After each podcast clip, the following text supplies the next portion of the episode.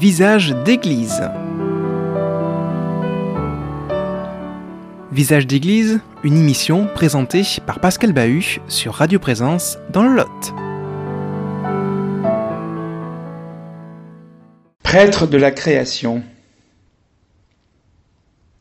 La vocation de l'homme ne se réduit pas à atteindre sa propre fin dans le Christ. Elle est aussi de permettre à tous les êtres d'atteindre la leur, qui est au fond identique, puisque par l'homme, toutes les créatures sont appelées, chacune à sa mesure, à être divinisées. Hélène et Jean Baster, Le chant des créatures en 1996. Il est sans doute nécessaire, avant d'entrer pleinement dans notre méditation du jour, de préciser ce que signifie ici le mot prêtre. Naturellement, nous pensons au prêtre catholique, celui qui a été ordonné, c'est-à-dire à qui un évêque a imposé les mains, mais aussi qui a été oint. L'imaginaire catholique a bâti une figure du prêtre abondante. Celle-ci évolue depuis quelque temps pourtant, pour différentes raisons. Par exemple, la sécularisation de notre société ou les abus dans l'Église de certains prêtres. Ainsi, le prêtre n'est plus perçu par l'immense majorité des Français avec un soi-disant pouvoir sacré, et chez les catholiques fervents, son image est très variable, presque individualisée. Chacun a un discours qui lui est propre vis-à-vis de tel ou tel prêtre. Sans entrer dans les détails, ni même dans d'autres considérations d'ordre plus théologique, acceptons avec Hélène et Jean Baster d'avoir du prêtre une vision plus large. Pensons, dans la même optique, par exemple, au texte du père Teilhard de Chardin, le prêtre, rédigé en 1918 au sortir de la guerre, à laquelle il avait participé. Puisque je n'ai aujourd'hui, Seigneur, moi votre prêtre, ni pain, ni vin, ni autel, je vais étendre mes mains sur la totalité de l'univers, et prendre son immensité comme matière de mon sacrifice. Le cercle infini des choses n'est-il pas l'hostie définitive que vous voulez transformer? Sans doute seul un prêtre pouvait-il rédiger un tel texte qui a fait réagir fortement depuis sa publication en 1968. Nous voyons combien le jésuite a ouvert des perspectives jusque-là inexplorées par la foi catholique. Pensons que la liturgie de son époque était en latin et que le prêtre faisait tout. Très peu de place était laissée aux laïcs pendant les célébrations, et encore moins au reste de la création, alors que les prêtres employaient toujours le pain, le vin, l'eau, l'huile et le feu, par exemple, pour célébrer ce qu'on appelait alors les saints mystères. Hélène et Jean Baster connaissent cette pratique et cette approche multiséculaire où le prêtre est devenu l'élément central de toute la liturgie. Vatican II va faire évoluer considérablement les deux, pratiques et approches. Dans son décret sur le ministère et la vie des prêtres, le Concile reconnaît dès l'introduction de son document qu'il existe des difficultés et surtout replace le prêtre dans l'ensemble du corps du Christ, l'Église visible qui répond au commandement du Christ Faites ceci en mémoire de moi. Dès l'entame du texte, c'est l'unique sacerdoce du Christ qui est le centre et la source. Le Seigneur Jésus, que le Père a sanctifié et envoyé dans le monde, fait participer tout son corps mystique à l'onction de l'Esprit qu'il a reçu.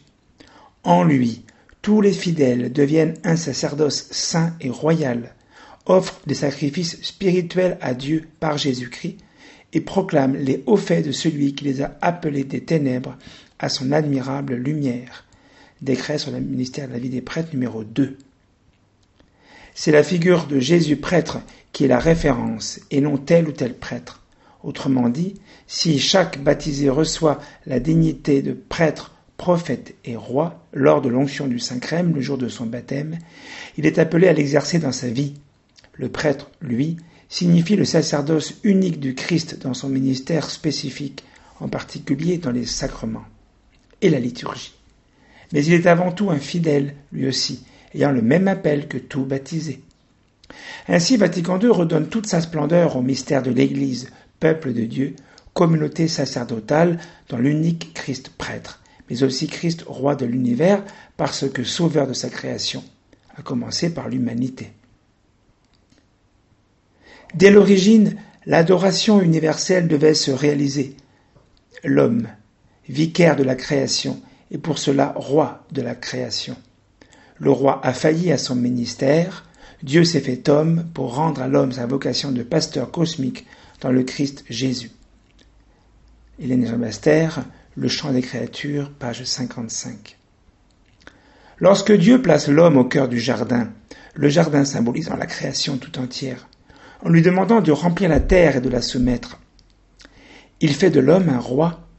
En demeurant dans ce jardin, il devait défendre le faible, développer les potentialités des êtres qui y vivaient, favoriser l'harmonie entre eux, au final, réaliser tout ce qu'un roi réalise pour ses sujets. Je ne suis pas venu pour être servi, mais pour servir, a dit le roi Charles III en citant bien sûr Jésus lui-même en Marc chapitre 10.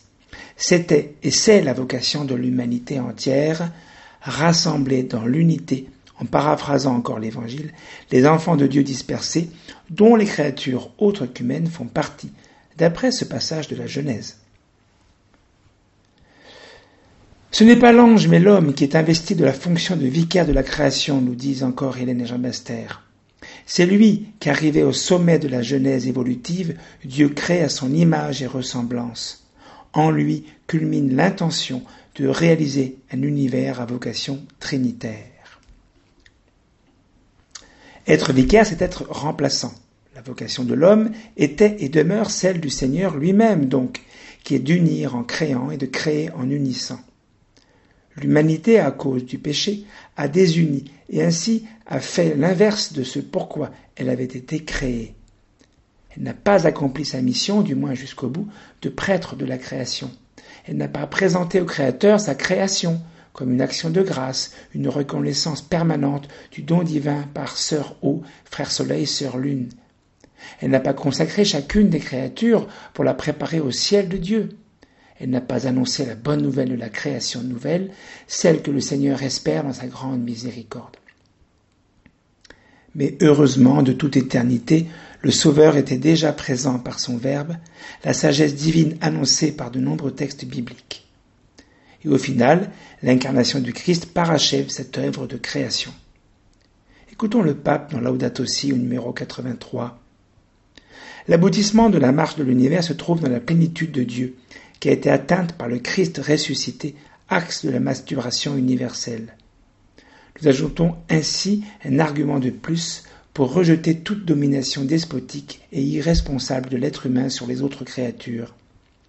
La fin ultime des autres créatures, ce n'est pas nous, mais elles avancent toutes avec nous et par nous, jusqu'au terme commun qui est Dieu, dans une plénitude transcendante, où le Christ ressuscité embrasse et illumine tout car l'être humain, doué d'intelligence et d'amour, attiré par la plénitude du Christ, est appelé à reconduire toutes les créatures à leur Créateur. Reconduire toutes les créatures est la tâche humble mais ô combien nécessaire du prêtre de la création. À cause du péché, l'humanité n'y parvenait pas. Il fallait en son sein et uniquement en elle que l'un d'entre nous y parvienne et parachève cette œuvre merveilleuse. Par sa mort et sa résurrection, Jésus a entraîné non seulement l'humanité entière, mais toute la création, non seulement parce qu'il est le Sauveur, mais aussi parce qu'il est le Fils de l'homme. Ainsi, le chrétien réalise-t-il la conversion de la création en la faisant passer de la sacralisation à la sanctification? À travers la chair d'un homme, le Verbe s'incarne dans la chair du monde, et la chair du monde est divinisée en lui, nous disait Hélène Jean la création, pourquoi faire, page 91. Chers auditeurs, j'espère que cette expression prêtre de la création vous est plus familière. Elle n'est pas encore admise explicitement par l'institution ecclésiale. Elle l'est implicitement par ce qu'on lit dans Laudato aussi. Hélène et Jean Baster y ont contribué largement d'ailleurs. Avant eux, le bienheureux Dan Scott, mort en 1308, grand commentateur de saint François d'Assise et philosophe, affirmait déjà que l'être humain est co-créateur, mais aussi prêtre de la création. Cependant, il ne peut le faire en dehors du Christ, soit de manière implicite, soit de manière explicite, ce qui est la tâche du chrétien. Écoutons Hélène Jean Baster. Notre monde ne sait pas qu'il est aimé, et les chrétiens ont pour tâche de le lui dire. Les chrétiens aiment pour Dieu, au nom de Dieu, en mandataire d'un amour absolu qui les investit de son pouvoir suprême. Ils sont les agents d'une compassion qui les soulève et les emporte. Deux conséquences infinies en découlent. D'une part, les disciples de Jésus savent qu'ils ne sont rien par eux-mêmes, ils ne puissent pas dans leur propre fond, car ce fond est vide. La seconde conséquence infinie est que, conscients de n'être rien par eux-mêmes, ils savent qu'ils sont tout par Dieu. Il ne leur est pas demandé d'être inactifs, mais dociles en rassemblant leurs efforts pour offrir à l'amour une conformité totale. Le Dieu mendiant, pages 15 et 16. De même que le prêtre catholique n'est pas le tout du sacerdoce dans l'Église, mais son expression sacramentelle, de même le prêtre de la création ne sauve pas cette dernière des transformations certaines violentes et soudaines. Le chrétien, avec lui l'ensemble de l'humanité, est serviteur. Par toute sa vie, il est signe du service sacerdotal que Jésus lui-même rend à l'ensemble des créatures et, à sa pointe, en pasteur, récapituler toutes choses en Dieu. Prière finale tirée de Hélène et Jean Baster, La terre suit l'homme, Pâques de l'univers, page 33. La terre dont est fait l'homme est promise à la même éternité. Autrement, l'homme se déferait. Il ne redeviendrait pas seulement poussière, sa poussière même ne serait plus que vanité. La terre suit l'homme parce qu'il en est issu. Il l'entraîne parce qu'il en connaît le sens. Il l'emporte au ciel car elle est sa racine, mais elle ne saurait y entrer que par son souffle. Visage d'église. Une émission qui vous a été présentée par Pascal Bahut sur Radio Présence dans le Lot.